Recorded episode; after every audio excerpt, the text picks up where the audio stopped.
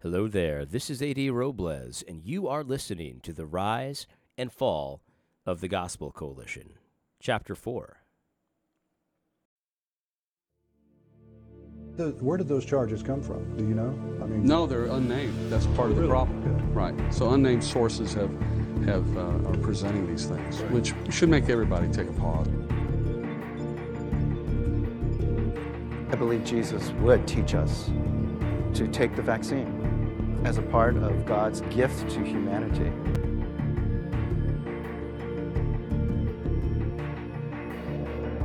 About what the Bible whispers about, and we ought to shout about what it shouts about. And the Bible appears more to whisper when it comes to sexual sin compared to its shouts about materialism and religious pride. And you're wondering why multi-ethnicity isn't happening at your church? It's because you have a person that's black on the outside but Angloid on the inside.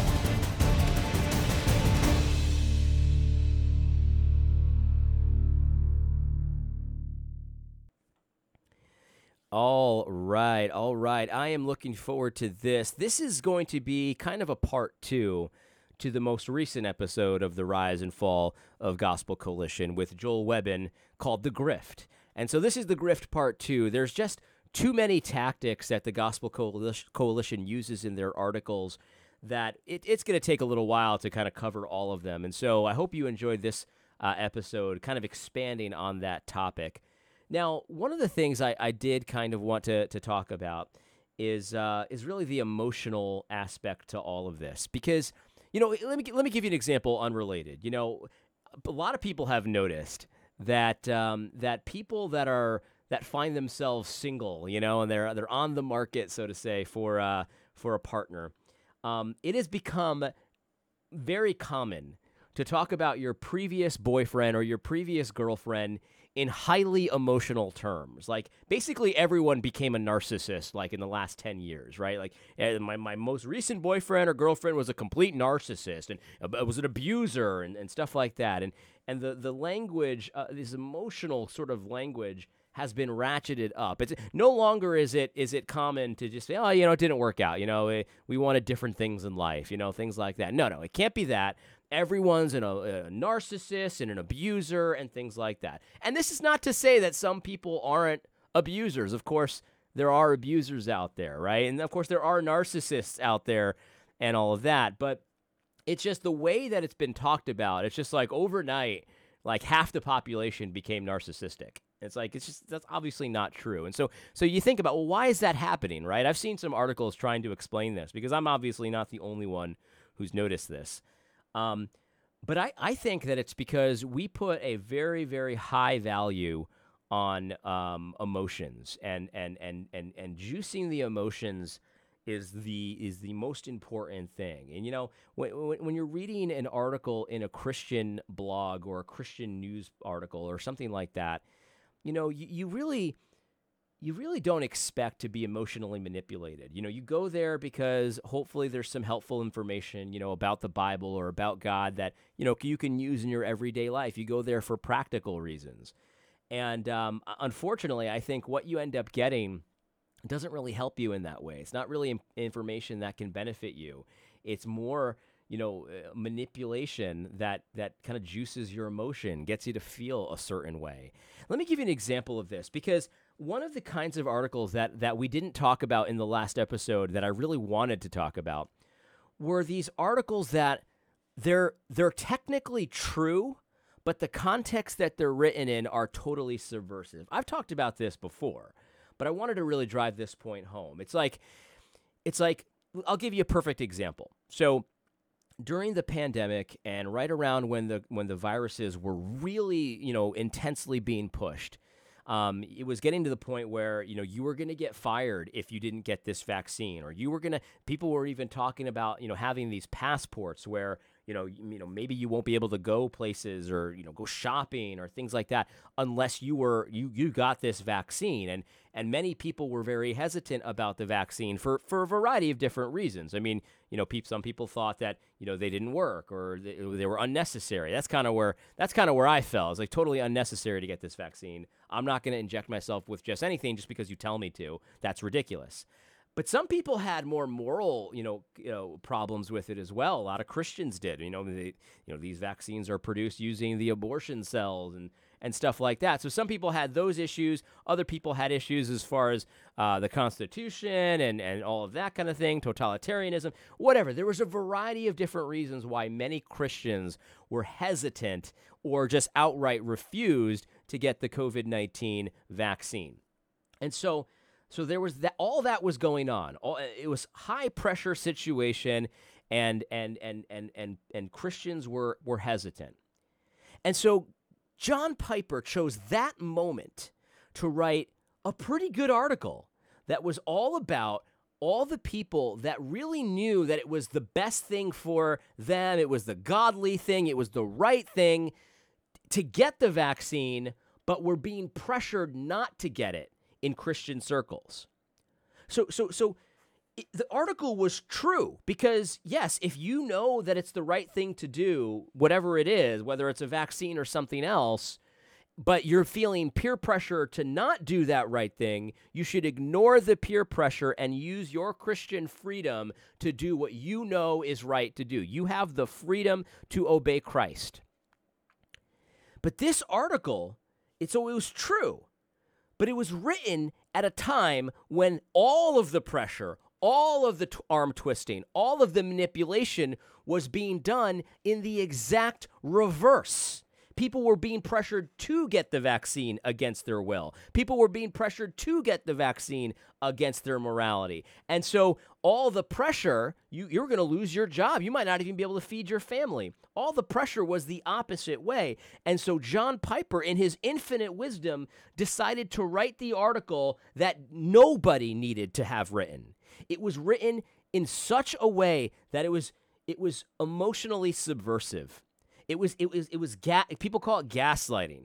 People call it, it, it there's just, it, it, it's always the exact opposite article that needs to be written. We kind of covered this a little bit with the Brett McCracken, you know, countercultural scam article, where everything he says is countercultural is really not countercultural. But this is something that happens in Gospel Coalition materials all the time. And I, and I think that, that it is, Uh, very emotionally manipulative to write articles in this way, where you write a true article. So it's very hard to argue against the John Piper article. You know, when when I when I did my video about the John Piper article, it's like there's really not much to criticize about the article itself. It's just the context is all wrong.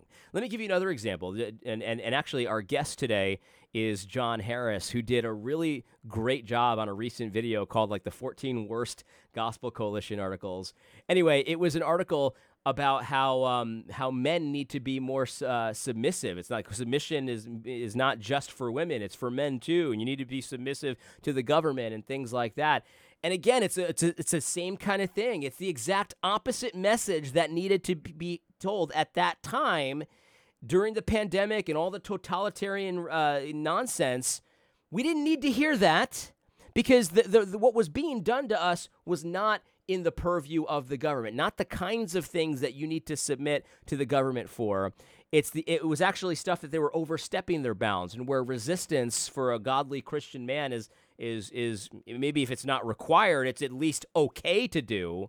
Instead of getting that encouragement through the scripture that you need to obey God rather than men, if if the government tells you church is too dangerous, you need to obey God rather than men, and it's totally within your Christian rights to do so. And I would argue that it's probably a Christian duty for pastors to keep that church open against the will of Caesar. And we needed encouragement, because pastors were being arrested at the time. There were there was a lot of pressure. Again, this is the same thing with the Piper article.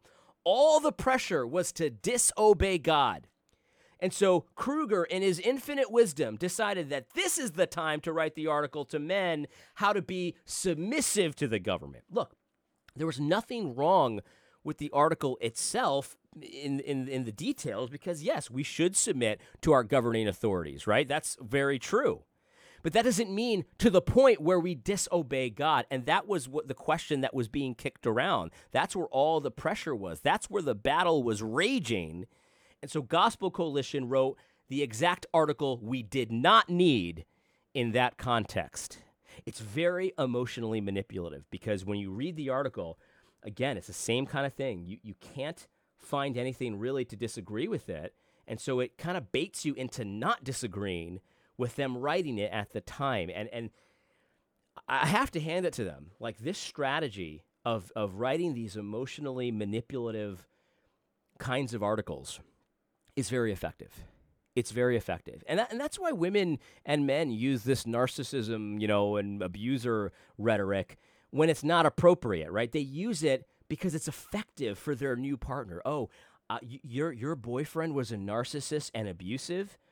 I can protect you. I can I can be the one to step in the gap and be the valiant knight, and I can save you from all of this. It's very effective to get someone to to treat you a certain way. And and look, I'm not talking about real abuse, obviously. I'm not talking about real narcissists, but obviously fifty percent of the population didn't become narcissists in the last fifty uh, last ten years. Anyway, and so it's a shame that Gospel Coalition does this. It's it's it's very manipulative. It's very emotionally manipulative to the, to their audience. And and so in today's interview, I talked to Jon Harris, and we kind of explore some of these topics a little bit. And also, he gives advice if you're if you're insisting on continuing to use Gospel Coalition materials, or even like the books or the study sessions for people that write for Gospel Coalition. We've got some tips for you that if if you if you insist on doing that. I, I don't recommend it, but if you insist on doing that, what kinds of things should you watch out for as you're reading and considering the kinds of materials that they put forth? I hope you enjoy this interview. God bless. All right. I am very happy to have Jon Harris on this podcast. I wanted to invite Jon here because I, I recently saw a, uh, a video he did. It's like an hour long uh, on his on his podcast, Conversations That Matter. And it was titled something like the fourteen worst Gospel Coalition articles or something like that. And so I wanted to uh, to invite Jon to talk about uh, kind of what he went in, what he went into in that video, and just Gospel Coalition in general. So, Jon, welcome to the show. Thank you, A D. It's good to be here. Appreciate your podcast and your work, and excited to be featured on the infamous Gospel Coalition Rise and Fall podcast. That's right. That's right. So what do you call yourself? Are you the president of Conversations That Matter? The uh, the grand poobah? What's your title? Uh, I am the Lord and Master of Conversations That Matter. I, I don't founder, you know, um, I, I don't really have an organization per se. I just uh, talk uh, on a webcam and, and write my thoughts down, and it became something. So I don't take myself too seriously. That's, that's, that's very good. That's very good. Speaking of taking yourselves too seriously, I wanted to ask about the Gospel Coalition video that I, I'm, I'm referencing. Now, obviously, this is not the first time you've talked about a Gospel Coalition article, um, but you you you were cataloging the fourteen worst Gospel Coalition articles, which I'm sure was hard to narrow it down. But I guess I wanted to just ask you just generally, what why is Gospel Coalition important enough to do a video like this? I mean, this was an hour long, and you, you went into some depth. What, what's the point? Well, I still get emails sometimes or messages from people who say that uh, they have helpful things, or they've found helpful things in the past from Gospel Coalition articles, and they're confused as to why the Gospel Coalition might uh, take some of those helpful articles and insert or mix them with unhelpful or leftist uh, political articles.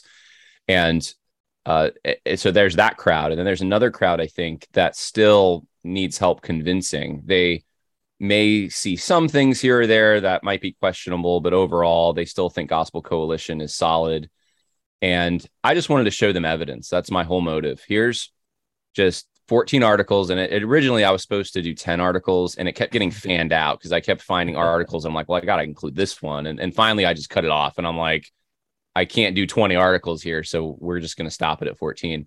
Yeah. And Uh, if you look at the fourteen articles that I talk about, then I think there's no question in the mind of at least an Orthodox believer, there's compromise here. This isn't just a one-off. This isn't they had a bad day. There's something more intentional than that when you keep repeating error.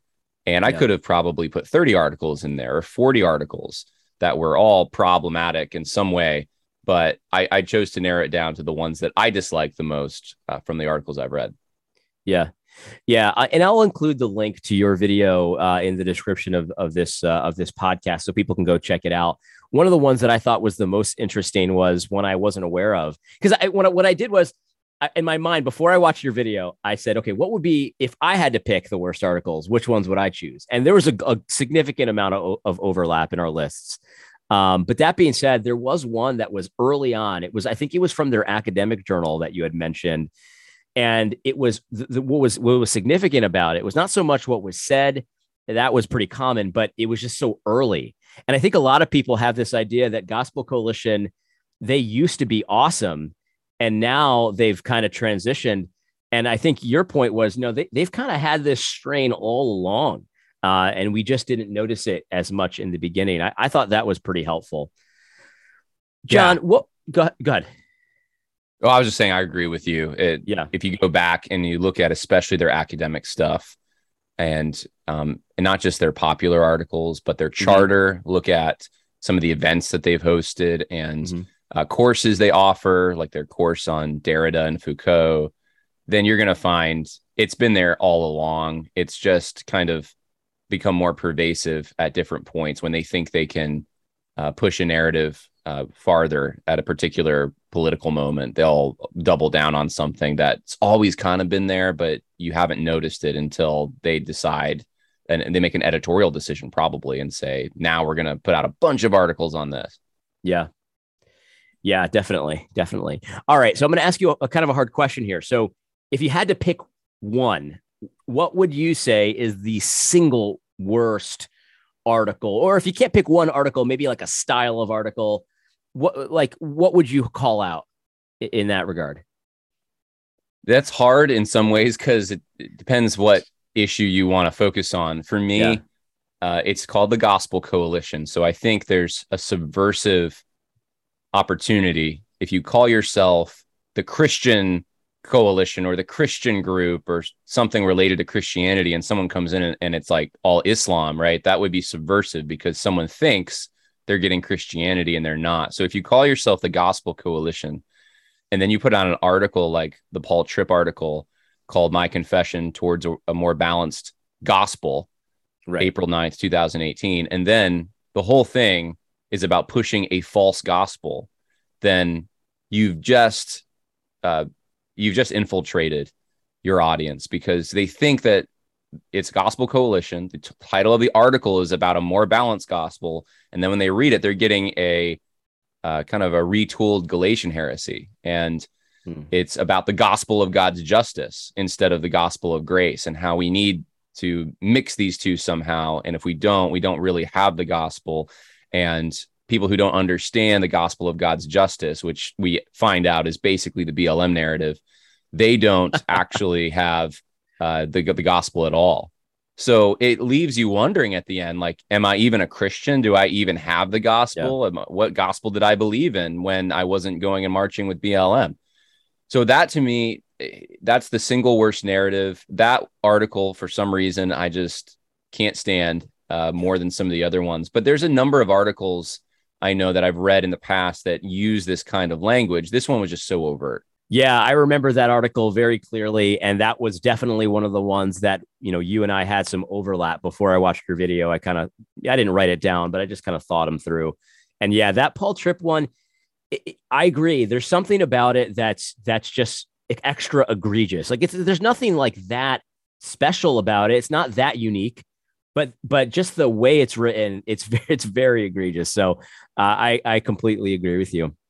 Let's talk a little bit about um, some of the styles of of argumentation that Gospel Coalition use. I, one of the things I noticed, and I, and I mentioned this to you beforehand, uh, many times you were pointing out these false dichotomies, these false dilemmas. You you you would you would read the kind of the premise of an article, and you'd say it's not either or, or, you know, it could be both. How it could be both at the same time. Like, and, and they use this strategy of, of creating these weird dichotomies as if it's either this or this, and it's really never that clean. Why do, why do you think they use that strategy so often? Why is it, why is it part of just the way they argue? That's a good question. I don't know if I know the full answer for that because it's very muddled for academics, but my experience being in academic circles and particularly Christian academic circles, which is where I've spent most of my time, they tend to, um, they tend to use kind of their own terminology when they talk to each other. It's almost like a language sometimes. And Gospel Coalition strikes me as an attempt by many who live in this Christian academic bubble to come down as prophets from on high with their mm-hmm. academic language and their uh, confusing way of relating to, to one another, where they over nuance everything. And they all feel smarter at the end of the day for their contributions to intellectual thought. And they're, they're trying to bring this down to a layman level in a way. And so mm-hmm. for me, it, it reminded me, give me flashbacks to sitting in class at Southeastern or something and hearing uh, professors use bigger words to try to come up with um, the the difference between, to make distinctions between things, or to combine, you know, whether it's separating or uniting certain concepts. Uh, they would just do it in academic speak. And you're just not used to that in the real world. But with Gospel right. Coalition, they try to bring it to a layman. And so uh, So, so you'll have weird like combinations sometimes they'll make where, you know, your uh, I'm just trying to think, like your love for your family, right, is mm-hmm. somehow yep. united to some some like Nietzschean or some uh, some like some motive in you to try to control, to they over psychologize like your love yeah, for your yeah. family, and they they then will link it to idolatry or. So these things are are strange to, I think, most layman's ears, because we're like, who thinks like that? But I'm just telling you, if you go to any seminary, just about, you're going to find people who do think like that. They're just very abstract. They're not concrete. They've lost touch with the real world. And we should all feel sorry for them, in my opinion. I'm glad that you brought that up, that that, that you know, there, it could be that, that this is coming from this this this kind of like high-minded academic place. You know, it, it just kind of occurred to me just now. I was just talking to my brother about this yesterday. You know, I, I mentioned to him, you know, you can always tell when there's somebody out there that they've read a lot, but they don't really have a whole lot of understanding. Like it, it, just with the word choice that they use, you know, they'll use big words when it's unnecessary to use a big word. They, they don't, they, they, they use words that they know full well that most people don't understand. And they're trying to communicate using these kinds of words. We were just kind of making fun of, uh, there's a character in Seinfeld uh, named Jackie Childs, and he's a, he's a lawyer. And, uh, you know, he, he'll do these things where he'll just like use three big words in a row. He'll be like, that's egregious, outrageous, preposterous. And it's just like, right. You, you could tell he's trying to impress you. Um, and it always, it's, it, it's always so transparent to me when someone's trying to impress you with their vocabulary. It strikes me that sometimes gospel coalitions come across that way, where it's like they've got this knowledge, this very specialized knowledge that they got, you know, with their seminary training or whatever. And I'm not against seminary training, but like, and they want to dazzle. It's like that they write these articles in order to dazzle, like the the the, the common man. And it, I don't know. It just keep it just it just something that occurred to me when you're saying that. It's just, I don't know. Anyway, well, we like that, because it makes us feel smart. And that's the actually, if if you look at the the two people who founded Gospel Coalition, if you read their charter documents, uh, Tim Keller is one of them, and it's very Keller-esque. And I'm sure D A Carson's has, he's the other one who founded it, has his influence yeah. there. But Keller seems to be, in my mind, the giant behind Gospel Coalition. And if you listen to Keller sermons, it's the same thing. You walk oh, yeah. away from a Keller sermon thinking that you have just Uh, experience something that was uh, just blew away all the paradigms you once knew, and now you understand so more clearly, or it's it's really not yes. clear, but you think you do, and yes. you feel smart about it. And really, you just had kind of a, a TED talk that was had a Christian veneer on it half the time. And Gospel Coalition's like that, in my opinion. It's very Keller-esque in uh, conveying all these these words and these concepts, and sometimes they really don't have much to do with the situation that's in front of you, but you walk away feeling good about it somehow. Actually, I don't know if you knew this, John, but I came into the faith through uh, Tim Keller's, you know, teaching essentially, and I attended his church. And I would be, I was overt about this. Like at the time, I was very attracted to the fact that I didn't feel like I was listening to a sermon. I felt like I was in a, in a college lecture hall. And I, I, I was saying that not ironically, like I was like, that's awesome. You know, I love that. And then as I grew up in the faith, I kind of realized, well, you know, that's actually not what preaching really is. Maybe that's actually not such a good thing in any case. Um, all right, let's, uh, let's shift gears here.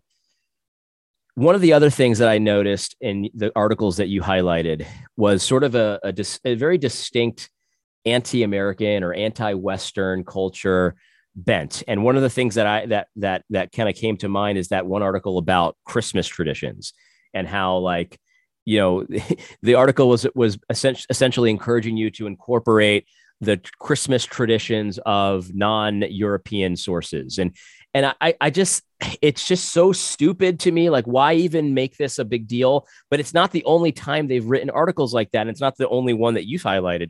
What do you think the motivation behind writing articles like this, where it kind of puts um, American or European traditions like on the defensive, almost like you almost have to like justify them almost. And every other cultural tradition, it's not doesn't not only do you not need to justify it, but it's just assumed to be helpful or or something you should do. Like, wh- what is the point of that? Why is Gospel Coalition doing that?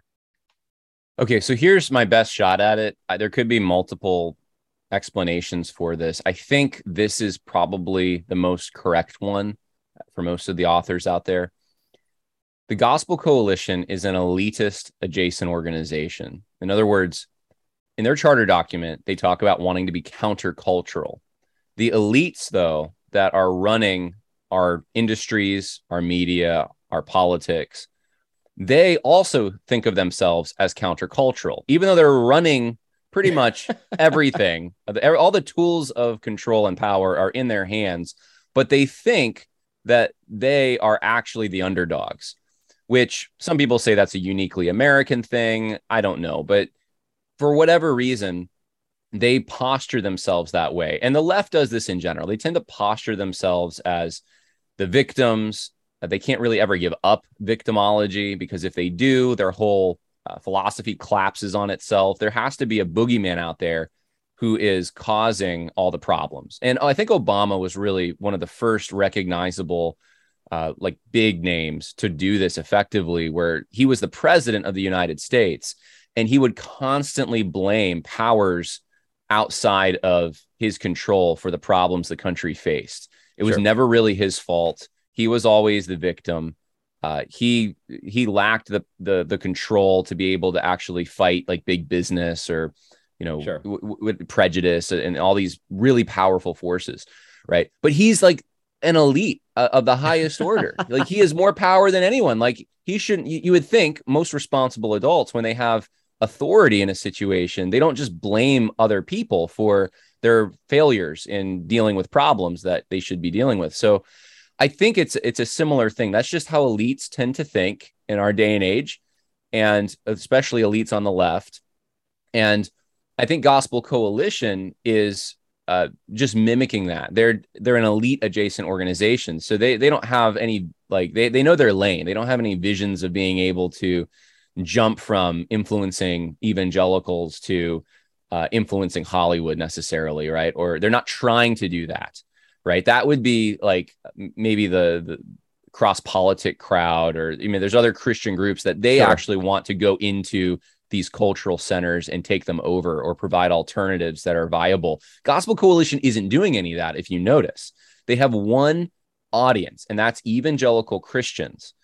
And and so it's it's not really an evangelistic tool so much as it is a way to signal to evangelicals how they're supposed to think, how they're supposed to react. And so they're they're the kings or the the queens of uh, of evangelical land, I think, in their minds. They would never say it that way, but they are the elites at the top of the hierarchy, the unofficial right. hierarchy in Big Eva. And right. as the elites, they must signal to everyone else that whatever problems are out there, whatever threats the church is facing, number one, they have control, but number two, they don't have control. So right, they, right, they'll, right. They'll, they'll say peace, peace when there is no peace, because we're here and we're not worried. uh, and, and don't see that as a threat to your church. At right. the same time, there's all these big, powerful forces that we must stand against courageously because they're going to rip us to, to shreds.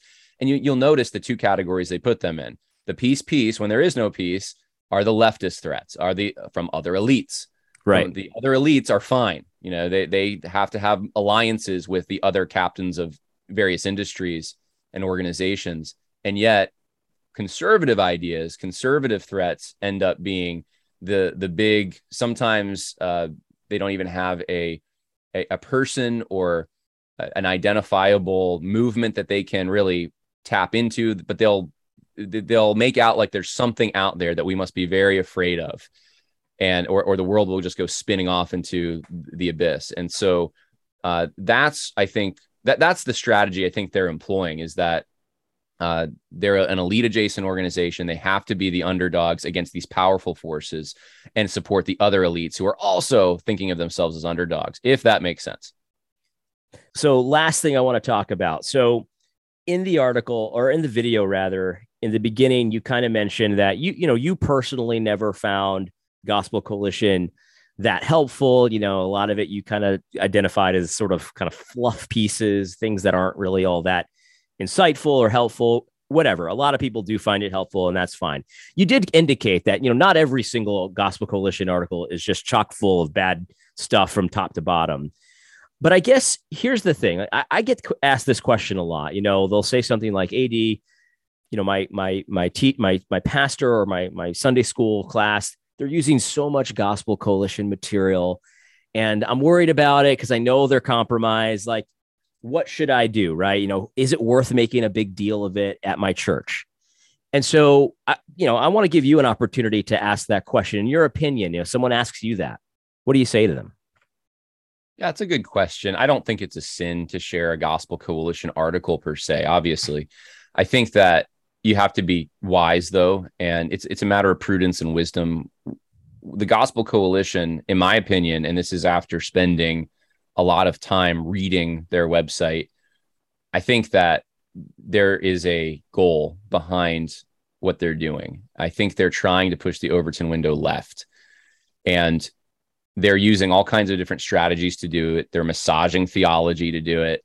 And so if you regularly read Gospel Coalition, or you just really try to pick through uh, and, and take the good and then throw out the bad, then you have to put, I, I think, a disclaimer there if you're going to participate in that, because people with less discernment are going to think that anything Gospel Coalition puts out there, it must be good. If you just right. regularly share their articles, um, even if you're just, you know, sharing the good ones.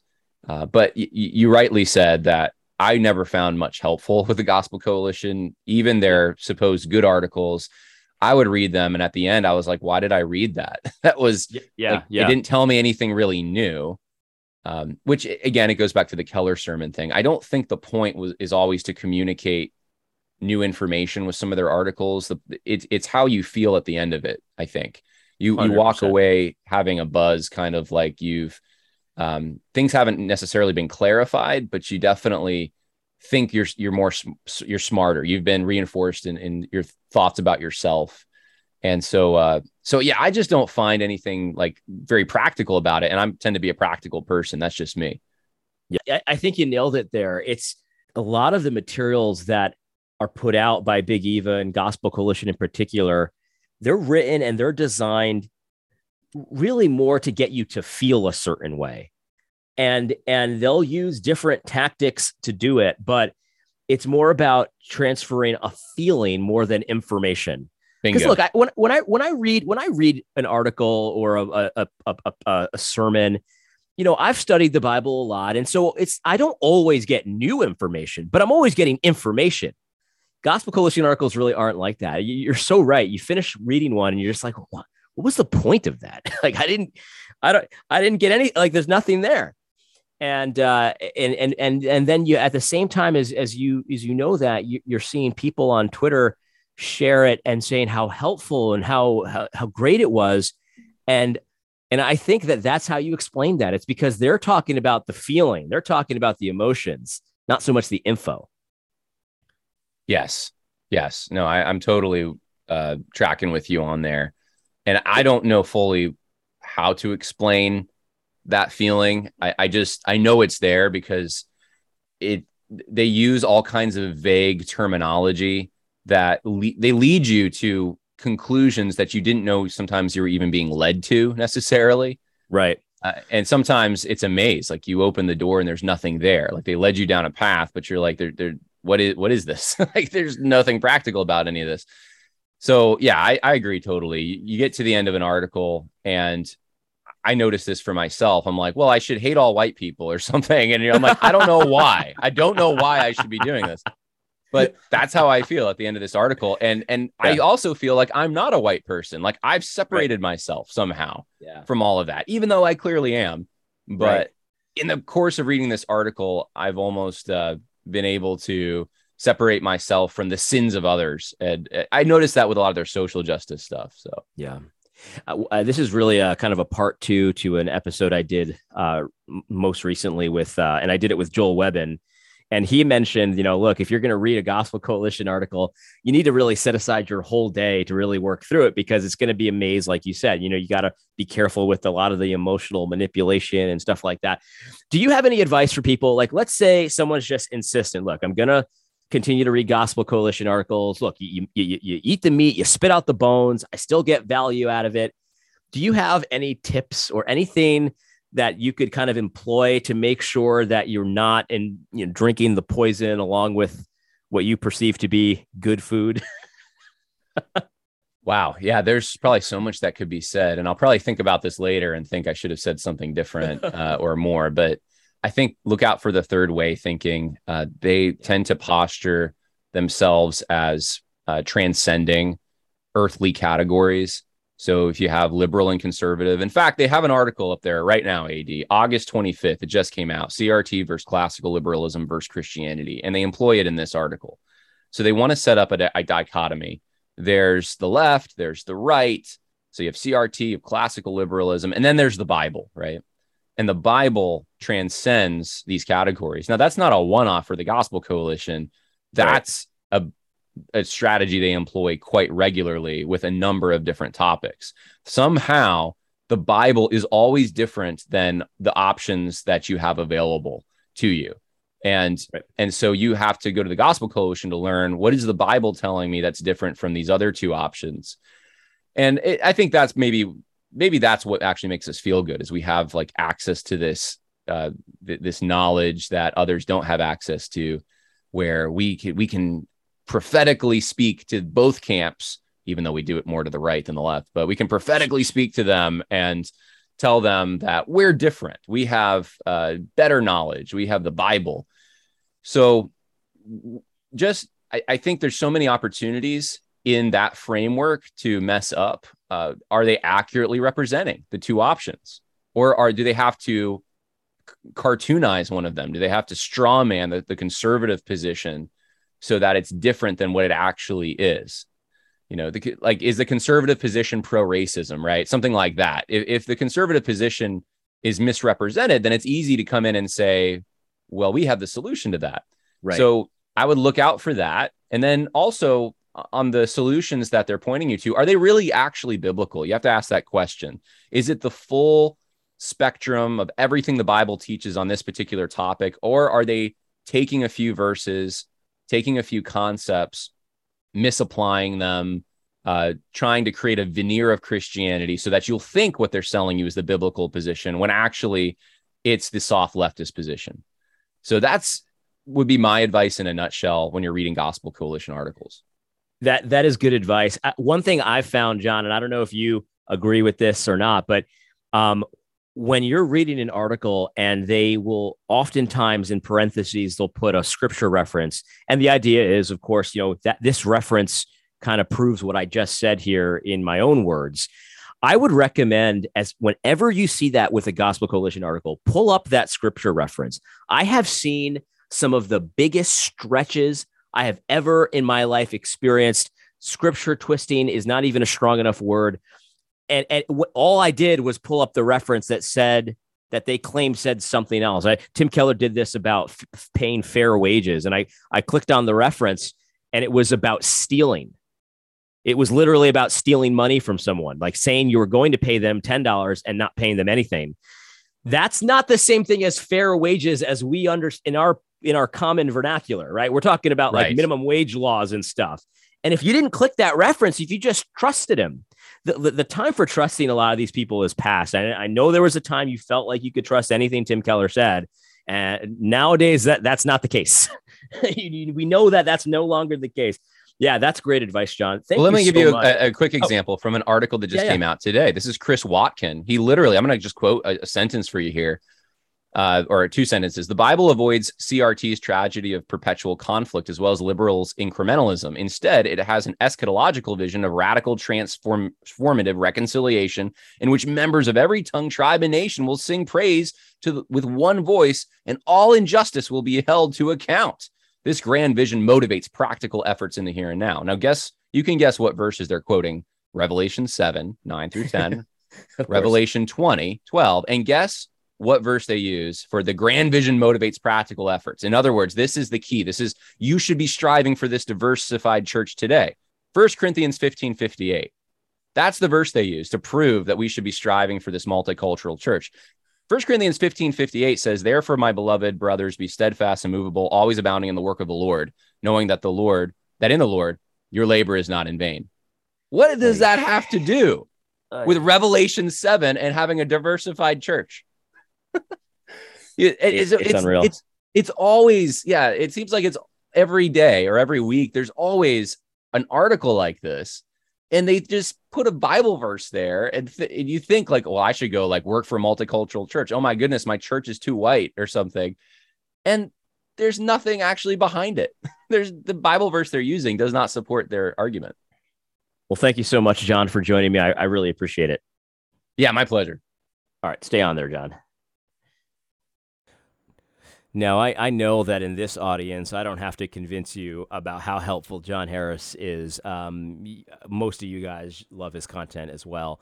That last point, uh, or or the second to last point he made regarding sort of the uh, the third way, the way the third wayism kind of works out with Gospel Coalition articles, I found that so helpful because it's almost like no matter no matter what the topic is, um, they want to present themselves as as presenting the real truth. The, the, the two options you have in front of you can't possibly be the truth.